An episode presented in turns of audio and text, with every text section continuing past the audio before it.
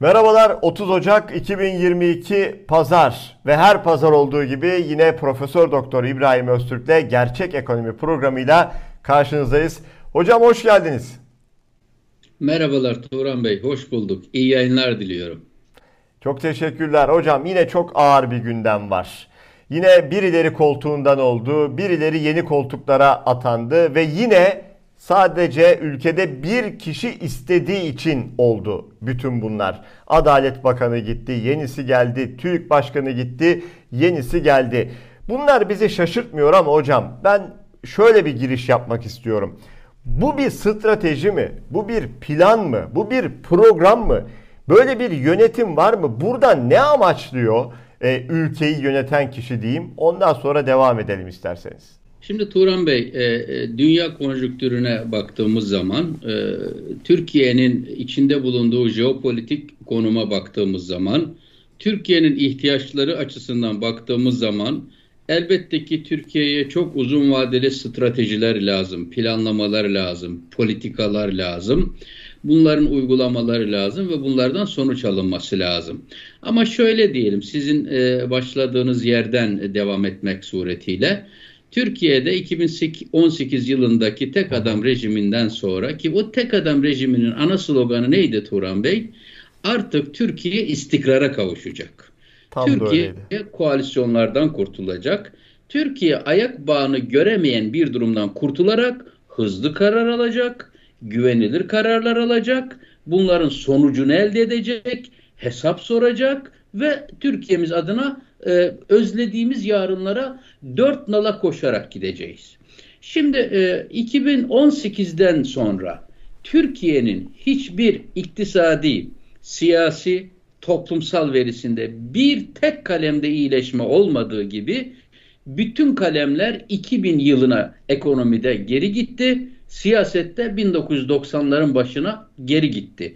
Türkiye Avrupa Birliği'nden koptu, yalnızlaştı.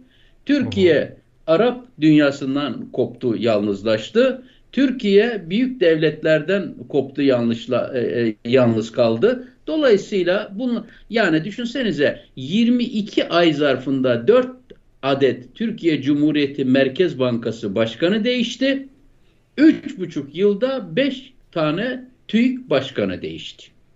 Şimdi bunlar dörder yıl için seçilmiş seçiliyorlardı buraya. Şimdi düşünün hani piyasa ekonomisi bağlamında konuşacak olsak ve siz bana soracak olsanız hı hı. ben size piyasa ekonomisinin üç tane adeta benzer teşbihata olmasın üç tane kutsal unsurunun üç tane kabesinin olduğunu söylerim.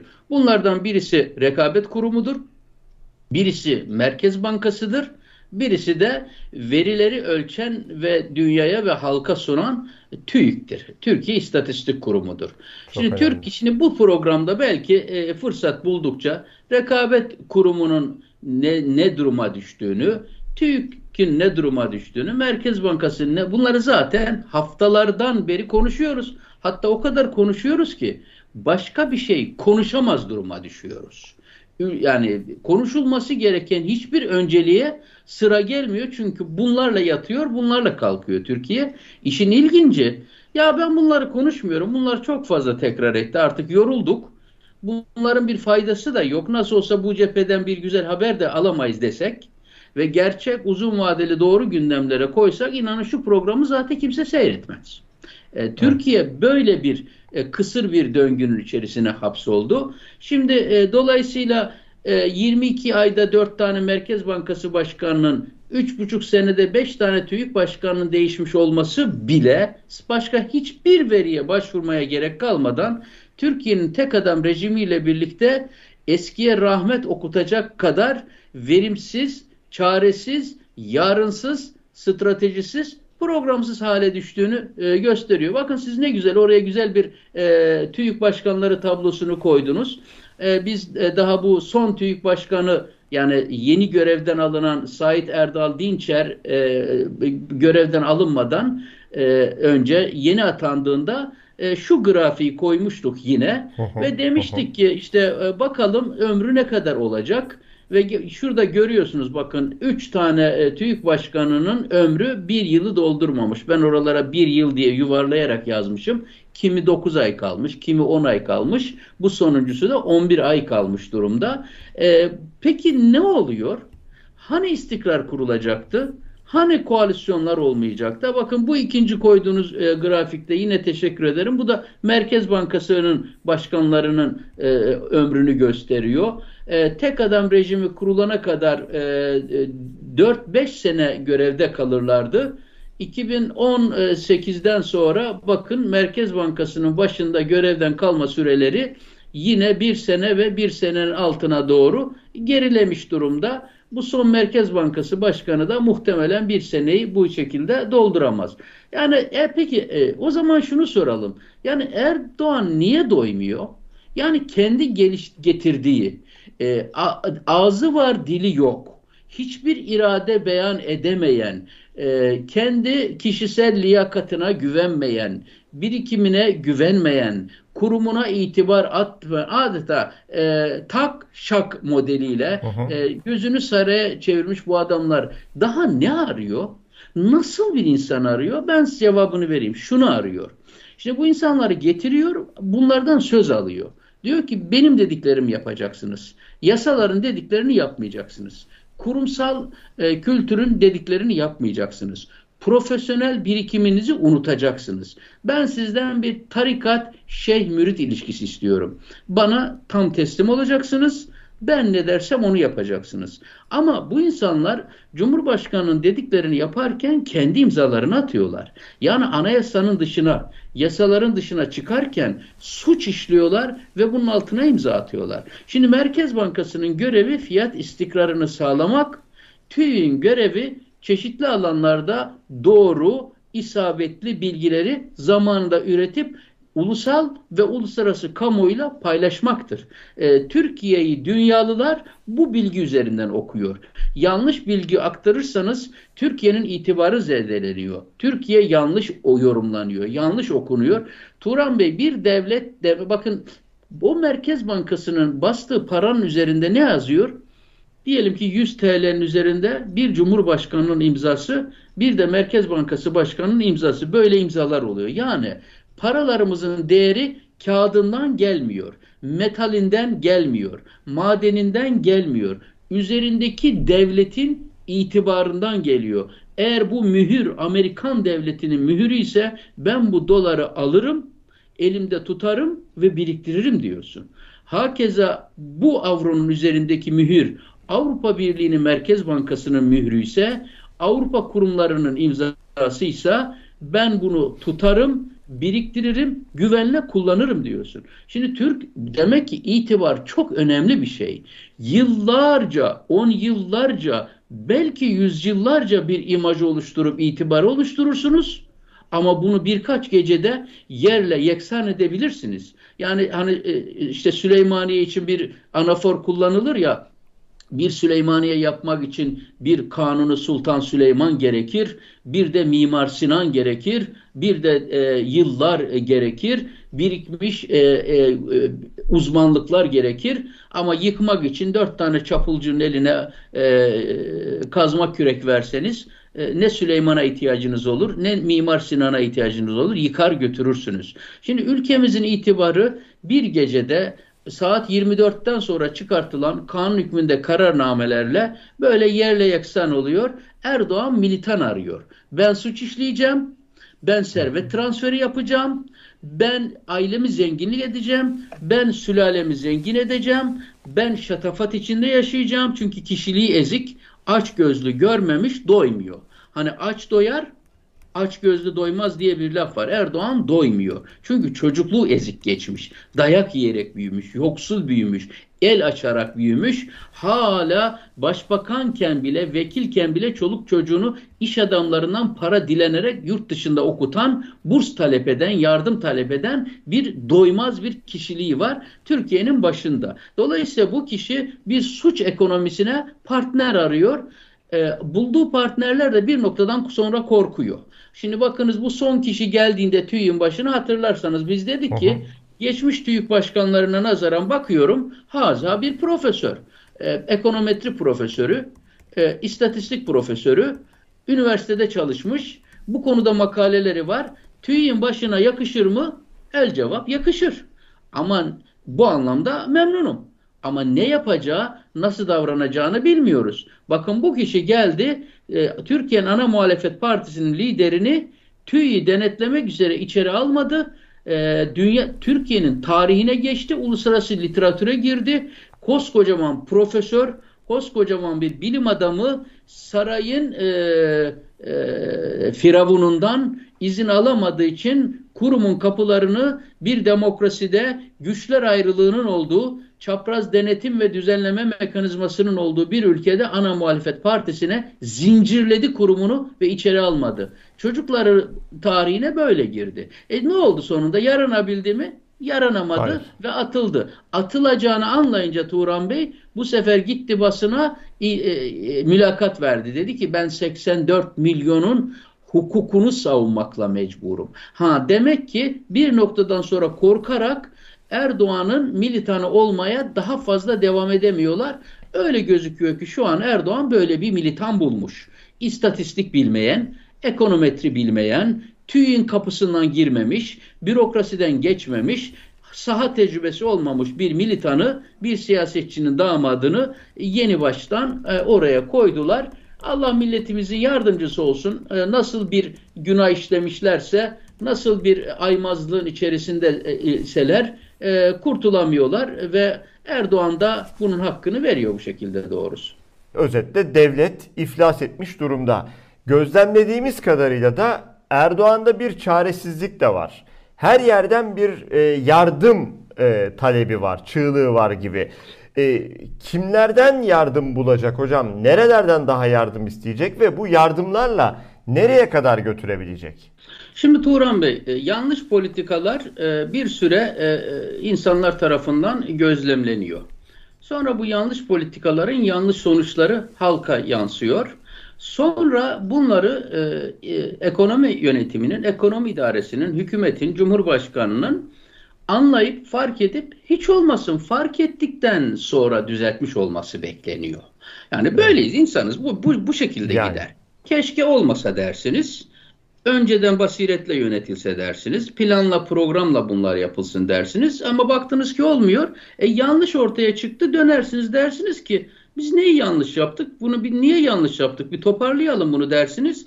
Halka da bu mesajı verirseniz halk der ki tamam yani yanlış yaptılar, yazık oldu, bedelini biz ödüyoruz ama şimdi gözüküyor ki toparlarlar. Şimdi Erdoğan'ın şimdi bakınız e, işte 128 milyar dolarlar harcanmış. Merkez Bankası'nın şu an 60 e, milyar dolara yakın açığı var. Fiilen iflas etmiş bir kurum. E, yüzde beş hedefiyle bir enflasyon konulmuş. Yüzde beş hedefini koyarken ben bu hedefi koyuyorum ama tahminimce yüzde dokuz nokta dördün de altına düşmez gibi çok komik bir cümle kurmuş.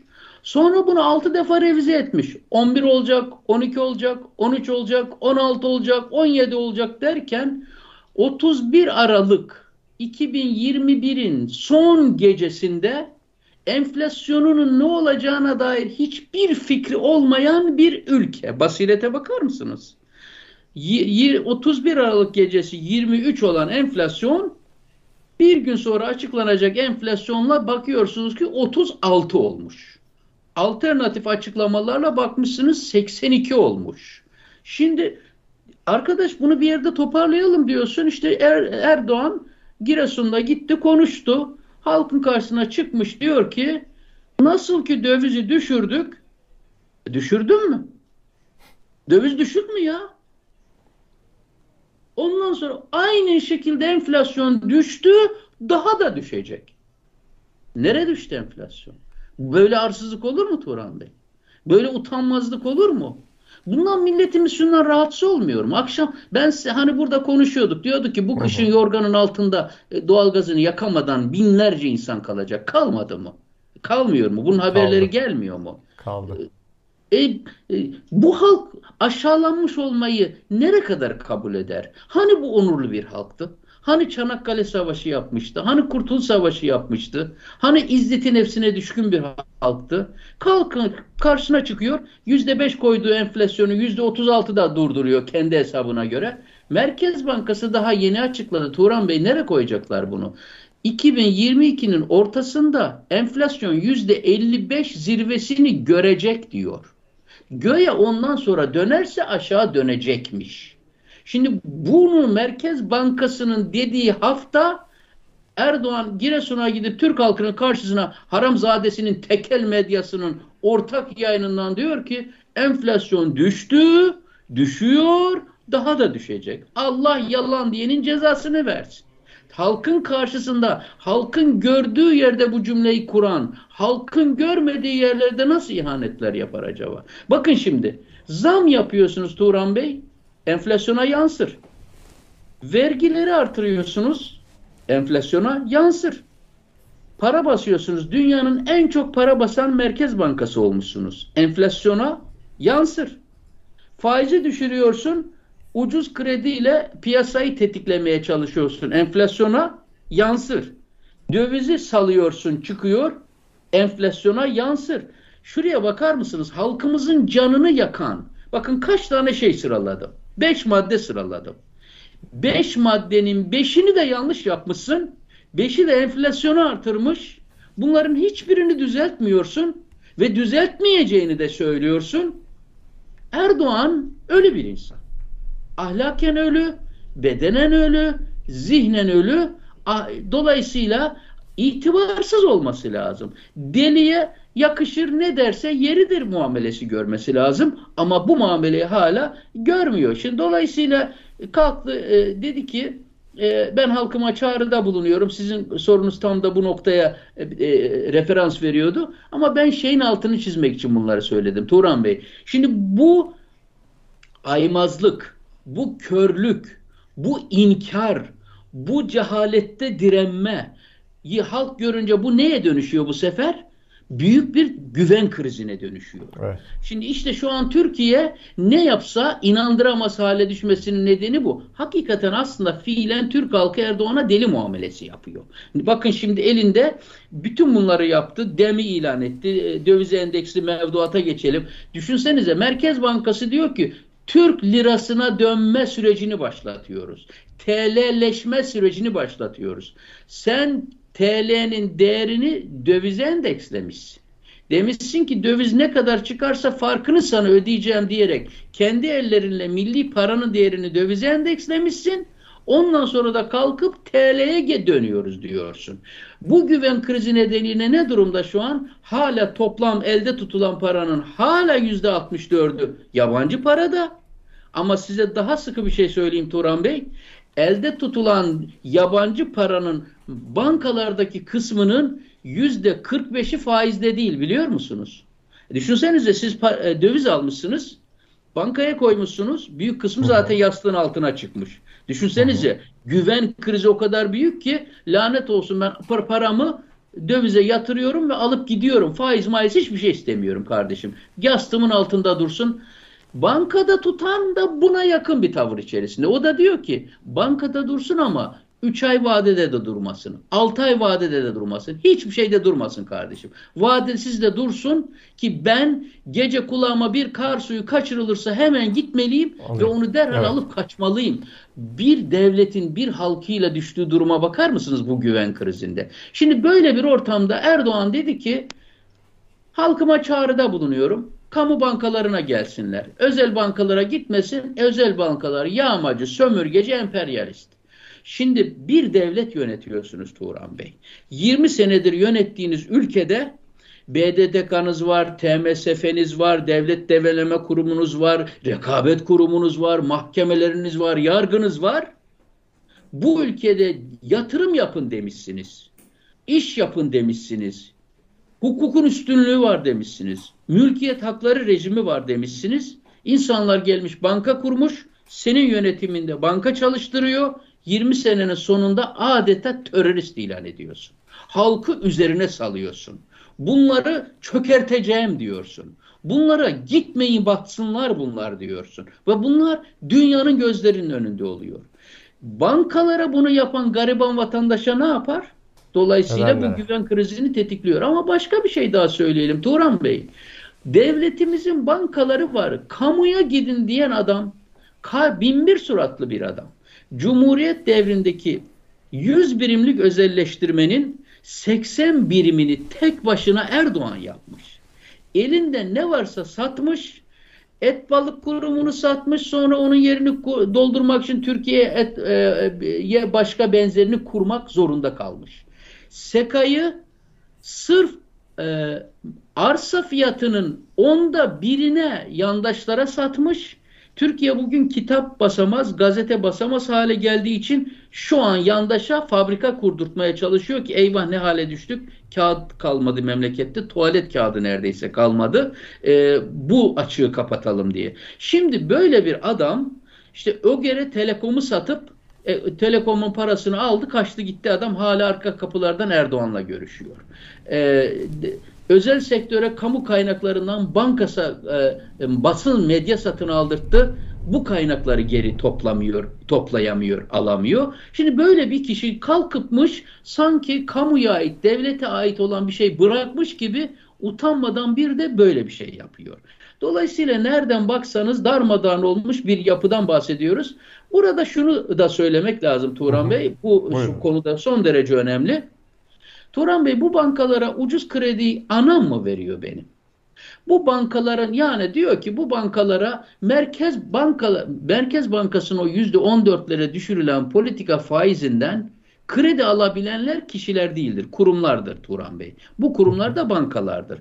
Merkez Bankası'nın baskıyla politika faizini yüzde on dörtlere indirip sürekli banknot basma bank e, matbaasını çalıştırıp buradan kredileri ucuza bu bankalara veren Erdoğan'ın kendisi ama piyasa mekanizması denen kavramı bilmediği için ticari krediler, bireysel krediler, kredi kartlarının e, faizleri, e, konut kredileri, ihtiyaç kredileri, kobi kredileri bütünü yüzde otuz ve üzerine çıkmış durumda. Erdoğan'ı takmıyor. Erdoğan'ın Merkez Bankası'nı takmıyor. Erdoğan e, dolayısıyla kendi elleriyle dar gelirli vatandaşın parasını alıp kendisi banknotları basıp ucuza bu bankalara kendisi veriyor. Dolayısıyla faize karşıyım derken yalan söylüyor. Bu bankaların sömürgecilik yaptığını söylerken bunun mimarının kendisi olduğunu gizlemeye çalışıyor. Burada elle tutulur hiçbir şey yok. Ama ben size bir de programın başında ihale kurumundan bahsetmiştim. Evet. Bakınız iki tane ihale kurumu e, ihalenin üzerinden Türkiye'nin ihale kurumunun TÜİK gibi, Merkez Bankası gibi ne hale düşürüldüğünü gösterelim. Koç grubu Kalamış Marinası için ihaleye girdi Fenerbahçe'de. Bu ihaleyi kazandı. Kazandığını Cumhurbaşkanı ilan etti. Fakat Koç grubunu çağırdı. Belli ki rüşvet istedi. Belli ki rüşvetin miktarı çok olduğu için Koç grubu hesapladı ve böyle bir rüşvetli verirse bu ihalenin karlı olmaktan çıkacağını gördü. Bu e, rüşveti vermeyeceğini söyleyince düşünsenize bir ülkeye. ihale yapıyorsun, aldın diyorsun, arkadan rüşvet istiyorsun, vermezse diyorsun ki kim beni durduracak? Ben gidiyorum bak görürsün bu gece iptal edeceğim onu. Bakalım bana kim dur diyecek. Ve gidiyor iptal ediyor. Kime verecek? Tabii ki Katarlılara, tabii ki Birleşik Arap Emirlikleri. Aynı şey e, Turan Bey, Aydemir Yenilenebilir Enerji diye bir e, kurum var, e, işletme var. 605 milyon liralık teklifle bu kurumu, rekabet kurumu e, e, bu kurumu Aydemir Yenilenebilir Enerji adlı kurumun aldığı ilan edildi rekabet kurumu tarafından. Hı hı e, Akköprü HES ihalesiymiş. Bir enerji ihale üretim tesisiymiş. Bu da ilan edildi. Reka Türkiye'nin koca rekabet kurumu tamam ihale yasaldır, uygundur, tebrikler aldınız dedi. Cumhurbaşkanı onu da tekrar arka kapıdan çağırdı. Rüşvetimi alayım dedi. Adil bir rekabet olsa 1 milyar olurdu. Siz onu 605 milyon TL'ye aldınız. Alayım farkını dedi. Baktı ki insanlar bunu veremiyorlar. Tamam size de vermiyorum dedi. Şimdi ben burada size bir programda anlatmıştım. Bir şehircilik hastanesini, büyük şehir hastanelerden birini alan müsiyat üyesi birisiyle e, anlatıyor. E, diyor ki ben diyor ihaleye girdim. Müsiyatçıyız tabii ki biz aldık onu diyor. Ondan sonra çağırdı beni. E, eyvah dedik. Çağırdığına göre rüşvet isteyecek demek ki. Bak bunu anlatıyor. Oturduk ben diyor terler akıyor benden. Acayip bir para vermişim. Bu paranın bir hiçbir kuruşu bende yok. Öteden beriden kredi almışım. Uluslararası bankalardan kredi almışım. Ee, ve ben tir tir titriyorum. Benden ilave bir rüşvet isterse kaldıramam ben bunu. Zaten sonuna kadar kullanmışım imkanlarımı. Bana döndü diyor yüzümden halimden anladı ne kadar tedirgin olduğumu. Elini omuzuma koydu. Millete döndü dedi ki bu kardeşimiz bizim kardeşimizdir ondan bir şey istemeyelim. Bunu bana derken o iş adamı Turan Bey hüngür hüngür ağlıyordu. Evet bak burada söylüyorum. Hüngür hüngür ağlıyordu. Niye biliyor musunuz? O kadar gerilmiş ki rüşvet isteyecek ondan ve veremeyecek. Ve veremeyince bu ihale elinden alınacak diye. O orada bunu almayınca bundan sinirleri boşalmış ve orada ağlamaya başlamış bunun huzurunda. Tabi bunları bana iyi bir haber olarak anlatıyor. Allah razı olsun diyor. Bizden rüşvet almadı diyor. Herkesten alıyor ama bizden almadı diyor. Dolayısıyla Türkiye'nin içine düştüğü durum maalesef bu işte. Yani serbest piyasa mı dersin, hukuk mu dersin, girişimcilik mi dersin, yatırım ortamı mı dersin? Ne dersen de durum bu noktaya gelmiş durumda bizim programlarımızda e, büyük resmi işaret ediyorsunuz ve ondan bahsediyorsunuz. Nedir o büyük resim ve neden önemli? Niye vurguluyorsunuz sürekli?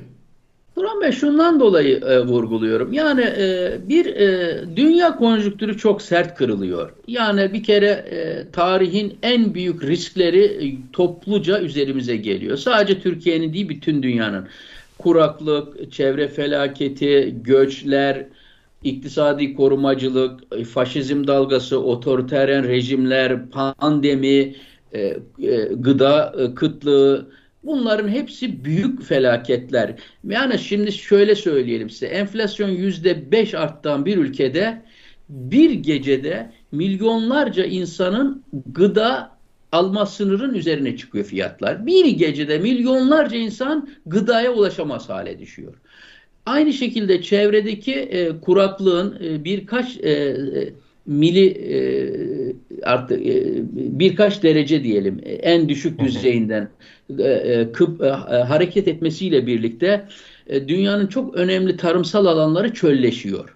E, tarımsal ürün üretim alanları daralıyor bu tarımsal ürünlerin üretilmesinden geçimini sağlayan dünyadaki yüz milyonlarca insan e, iş kaynaklarını, geçim kaynaklarını kaybediyor. Bu felaketler, dünyanın çölleşmesi şöyle böyle bir sorun değil. E, tek bir ülkenin altından kalkabileceği bir sorun değil. Dünya ile senkronize olup ortak oyuna dahil olmaya gerektiriyor. Şimdi Türkiye'nin dolayısıyla şunu söylemeye çalışıyorum. Zıpladığımız zaman kafamızı çarptığımız tavanı delip geçebilmemiz lazım.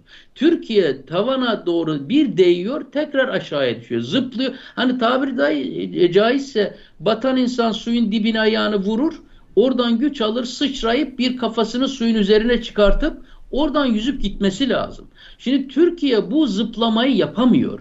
Başını bir türlü suyun üstüne çıkartamıyor. O yüzden de bu neredeyiz? Bu bağlamda neredeyiz? Umut var olabilir miyiz? döndürüp döndürüp milletimizin önüne koymamız lazım. Mesela 2000'li yılı bir dönüm noktası olarak alabiliriz. 2000'li yıllar dünyada yapay zekanın, e, internet şirketlerinin, online şirketlerin, e, iletişim ulaşım teknolojilerinin alıp başını gittiği yepyeni bir e, beşin, dördüncü sanayi devriminin çeperlerinin e, test edildiği, bildiğimiz bütün ezberlerin bozulduğu yeni bir devrana işaret ediyor. Dünyada tam da bunların olduğu bir dönemde hatırlayalım 2000 yılında Türkiye krizin dibindeydi. 28 Şubat süreci vardı. Kanunu e, faili meçhul cinayetler e, bir bir üstüne oluyordu. Türkiye'nin yargıçları e, kışlaya gidip ayakta e, militaristleri e, ayakta alkışlayıp briefing alıp dönüyorlardı basit bir türban konusunu Türkiye çözemiyordu. E, yine Türkiye'nin e, parası değer kaybediyordu. Yine enflasyonu yüzde yetmiş beşlerdeydi. Bilmem ne böyle ağır bir gündem vardı. O ağır gündem Erdoğan'ı sonunda getirdi ama ne oldu Turan Bey? Aradan geçen 20 senenin sonunda Türkiye bugün Allah rızası için yani Düşünün Türkiye zaten bir merkezi ülkeydi değil mi? Yani her şey Ankara'dan yönetilen bir ülkeydi. Hı hı. Kars'taki bir çeşme yapacaksanız, Diyarbakır'da bir arka yol, mahalle e, yolu yapacaksanız gidip Ankara'dan bir dayı bulmak zorumundaydınız. Bir e, siyasi angajman bulmak zorundaydınız. Türkiye çok büyük bir ülke. Bunu Ankara'dan tek merkeziyetçilikle yönetemezsiniz. Erdoğan geldi tek adam rejimiyle neler vaat etmişti? Bunun olmayacağı belliydi. E şimdi ne oldu? Ankara'dan yönetmek de bitti. Bir tek binaya döndü. 84 milyon bir kaçak sarayın telefonunu düşürmeye çalışıyor. O telefonun ucunda karşınızda bir kurum yok. Bir birikim yok. Bir liyakat yok. Bir donanım yok. O telefon düşer de biri de kazara o telefonu açarsa karşınızda bir tarikatın saraya gönderdiği telefonlara bakmak için görevli bir militanla karşılaşacaksınız. Eğitimi yetmez, liyakati yetmez, görgüsü yetmez, derdi yok, misyonu yok. Doğrusu senin sorununu çözmek gibi bir gündemi de yok, öyle bir görevi de yok orada. Sen ahizeyi açıyor, yan tarafa indiriyor, dönüp bu tarafa çekirdek çıtlatmaya devam ediyor bir Türkiye 84 milyon 4 tane telefon ahizesinden kendisine gelecek aramaya çalışıyor. Bu da olmadığı için ne oluyor Turan Bey? Bakınız e, kar geliyor hazırlıksız yakalanıyoruz. Sel geliyor hazırlıksız yakalanıyoruz. Doğalgaz krizi geliyor, elektrik krizi geliyor, iklim krizi geliyor, müsilaj geliyor, deprem geliyor, gıda yetersizliği geliyor, tarım arazilerinin tahribatı geliyor ve bunların hiçbirine bir haritası, bir stratejisi, bir politikası, bir ortak aklı olmadan ne gelirse yaşıyoruz. Ölmez de geride kalırsak şanslı oluyoruz. Bir devlet, bir medeniyet böyle yönetilemez ve bu anlamda e, maalesef Türkiye'nin e, yalnızlaştığını, e, politikasızlaştığını evet kurumsuzlaştığını bunları konuşuyoruz ve bu anlamda da şunu söylemekten kendimi alıkoyamam. Bu gözle baktığımız zaman ya bu AK Parti yoruldu. Erdoğan zaten hakikaten zıvanadan çıktı ki bu doğru. Ama haydi şu muhalefete yönelelim dediğiniz zaman maalesef böyle bir şey karşımıza gelmiyor. E, muhalefetin gündeminde halkın gerçek hiçbir sorunu yok zannediyorlar ki miting alanında biz daha çok vereceğiz, biz daha ucuza vereceğiz, bir daha biz daha çok kaynak dağıtacağız demenin ötesine hiçbir konuya giremiyor. Hala gündemi Erdoğan tarif ediyor, hala Erdoğan'ın peşinden gidiyorlar. Kürdün sorununa, Alevi'nin sorununa, işte yargısız infazlara tabi olan cemaat mensuplarının sorunlarına, gençliğin sorunlarına, eğitimin sorunlarına, kurumların sorunlarına ikna edici, donanımlı bir çözümü, bir medeniyet perspektifini göremiyoruz. O yüzden de hep böyle uzun vadeli noktalara gönderme yapıyorum. Ve çok ilginçtir Turan Bey. Ben burada halkımızdan her hafta şikayette bulunuyorum. Doğru mu? Doğru. Fakat bazen böyle bir, bir iki adım geri gidiyorum. Diyorum ki acaba halkımıza ben yanlışlık mı yapıyorum? Yani halkın halk feraseti diye bir şey mi var? Kütlelerin feraseti diye bir şey mi var acaba? Erdoğan'dan kopuyor yüzde 15-20'lik bir kesim burada bir kenarda bekliyor. Ben bundan bıktım diyor. Ben diyor güvenli bir alternatif görürsem gideceğim diyor. Fakat ne İyi Parti'ye gidiyor ne CHP'ye gidiyor. Şimdi biz bunun için bu halkı mı suçlayacağız? Yoksa halkı ikna edecek politikaları geliştirip güven evet. veremeyen e, muhalefeti mi e, sorumlu tutacağız. Bir medeniyet perspektifi, bir büyük çıkış e, e, önümüze konulması lazım. Maalesef derin devletin tarif ettiği, antidemokratik güçlerin tarif ettiği küçük dar bir alanda maalesef elimizde uzun bir sopalarla küçücük bir odada kavga ediyoruz. Manevra alanı yok, söz söylemeye imkan yok vizyon vermeye imkan yok. O yüzden de maalesef uzun vadeli bakınca Türkiye ile ilgili olumlu e, cümleler kuramıyorum. Hocam tarihi bir çöküşün yaşandığı bir dönemden geçiyor Türkiye ama mesele sadece Türkiye için de yaşananlar değil. Dünyada da çok önemli ve kritik gelişmeler yaşanıyor. Adeta dünya yeni bir döneme gidiyor. Dünya bir yerlere giderken Türkiye dünyayla paralel mi gidiyor yoksa Türkiye tamamen kopmuş bir durumda mı sizce? Şimdi Turan Bey e, bir e, Türkiye'nin kopmaları sadece bir mecradan gitmiyor. Birkaç mecradan devam ediyor. Mesela Türkiye bir kere jeopolitik coğrafyasında hatırlayın e, hem Ahmet Davutoğlu'nun hem Erdoğan'ın işte komşularıyla sıfır sorun stratejisi vardı. İşte Atatürk'ümüzden devam eden ve ne anlama geldiğini bu dinciler iktidarına kadar pek kavrayamadığımız ve şimdi kavradığımız yurtta sulh, cihanda sulh politikaları vardı. İşte Türkiye'nin mecbur olmadıkça Orta Doğu bataklığına bulaşmama e, stratejisi vardı genel olarak Amerika ve Batı değerlerinden yana olma, serbest piyasacı olma, demokrasiden yana olma, serbest seçimlerden yana olma gibi temel politikaları vardı. E, finansmanının yüzde sekseni Avrupa'dan gelirdi. İhracatımızın yüzde 65-70'i Avrupa'ya giderdi. E, bunlar bizim temel duruşlarımızdı. Avrupa Birliği gündemimiz vardı, Gümrük Birliği gündemimiz vardı. Bunlar e, maalesef şimdi Türkiye'nin ne yaptığını, ne yapmaya çalıştığını, nereye varmaya çalıştığını öngörmek mümkün değil. Bir gündemi kalmadı. Evet. E bir de yalnızlaştı işte. Bir görüyorsunuz e, Karadeniz'den Rusya tam bir tahakküm altına aldı Karadeniz'i. Kırım'ın ilhakından sonra şimdi Ukrayna'yı bölmeye çalışıyor. Orada bir gündem var. E, Türkiye'yi gaz e, bağımlısı yaptıktan sonra Türkiye'yi büyük bir tahıl bağımlısı da yaptı. Türkiye Rusya'nın en büyük tahıl ithalatçısı haline geldi dünyada. Ee, Rusya'ya sadece sebze meyveler satabiliyoruz. Her fırsatta Rusya Türkiye'nin kulağını çekmekte, 20 ton balığını iade etmekte, onlarca tır sebzesini, meyvesini e, iade etmekte. Ya bunları gerçekten e, e, e, kimyasal kalıntılı üretiyorsunuz ya standartların altında üretiyorsunuz. Böyle yapıyorsanız tabii ki iade edilmeli. Peki bunlar Türkiye'nin iç kamuoyuna yediriliyor yıllardır. Bir tanesinin imha edildiğini görmedik. Türk halkından bunun hesabını soracak hiç kimse çıkmayacak mı? Rus'un yemeyeceği Hatta geçen Azerbaycan aynı şey yaptı Türkiye'ye. E, bir biz de kabul etmiyoruz bundan sonra. Çeşitli ilave standartlar istediler Türkiye'den.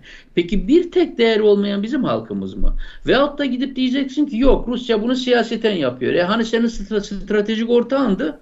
Hani senin partnerindi?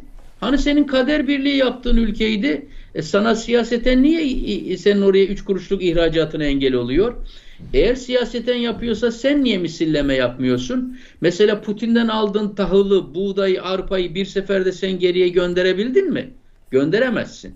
Gönderemezsin çünkü sen zaten Putin'le eşit bir zeminde siyaset yapmıyorsun. Sen ona bağımlısın. Sen onun güdümündesin. Bakınız geçenlerde İran Cumhurbaşkanı e, e, Rusya'ya gitti.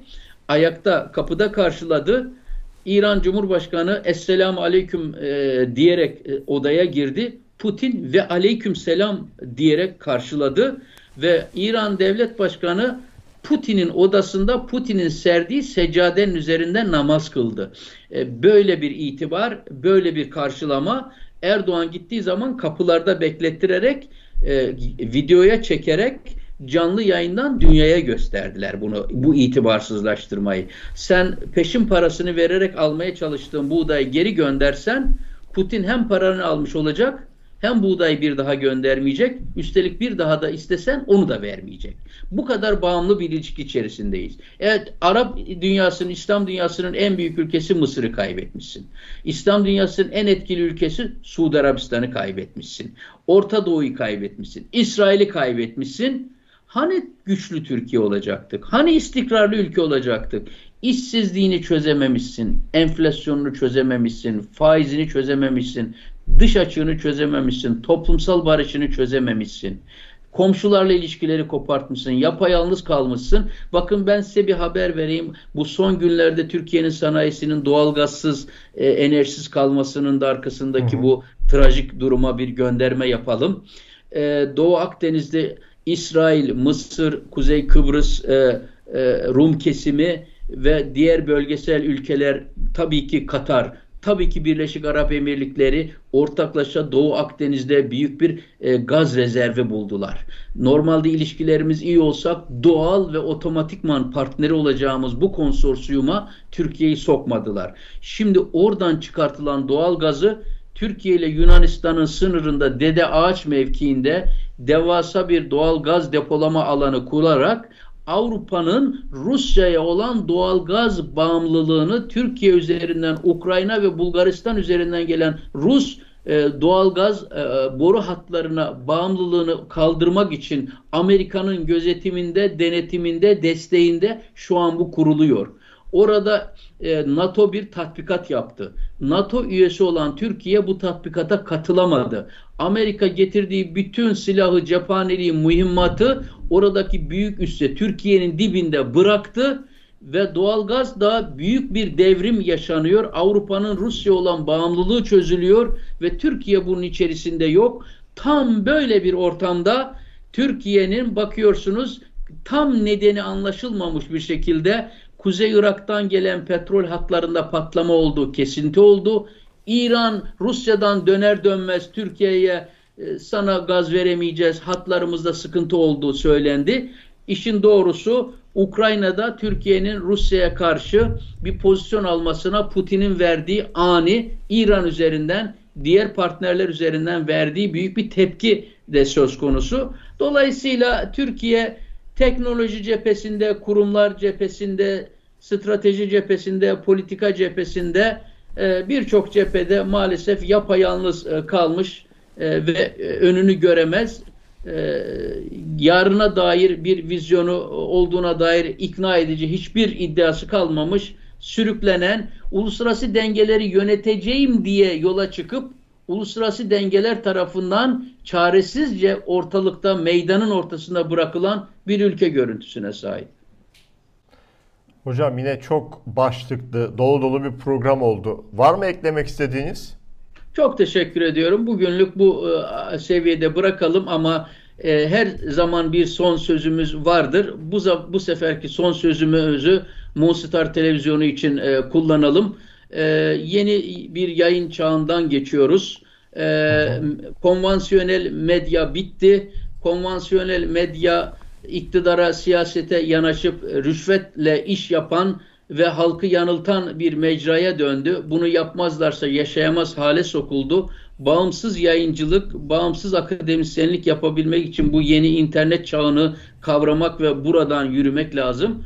Bizim gibi arkasında şirketler olmayan e, kurumların, e, kişilerin e, bu yaptığımız işleri kıymetli bulan, değerli bulan e, takipçilerimiz tarafından e, desteklenmesi gerektiğini düşünüyorum. E, bunu e, utanmadan, çekinmeden her seferinde hatırlatmakta fayda var. Çünkü bu yeni bir kültür. Hocam biz sizi zaten takip ediyoruz, like ediyoruz, paylaşıyoruz, e, kapatmıyoruz. Baştan sona programınızı seyrediyoruz gibi şeyler geliyor. Ama e, insanların e, tabiri caizse e, biraz elini cebine de atarak bu kurumlara daha aktif e, güçleri ölçüsüne destek vermeleri kendi gelecekleri, çocuklarının gelecekleri, ülkelerinin gelecekleri açısından da önemlidir diye düşünüyorum doğrusu. Çok teşekkür ediyoruz hocam. Bu son e, vurgunuz ve sözleriniz de çok önemliydi.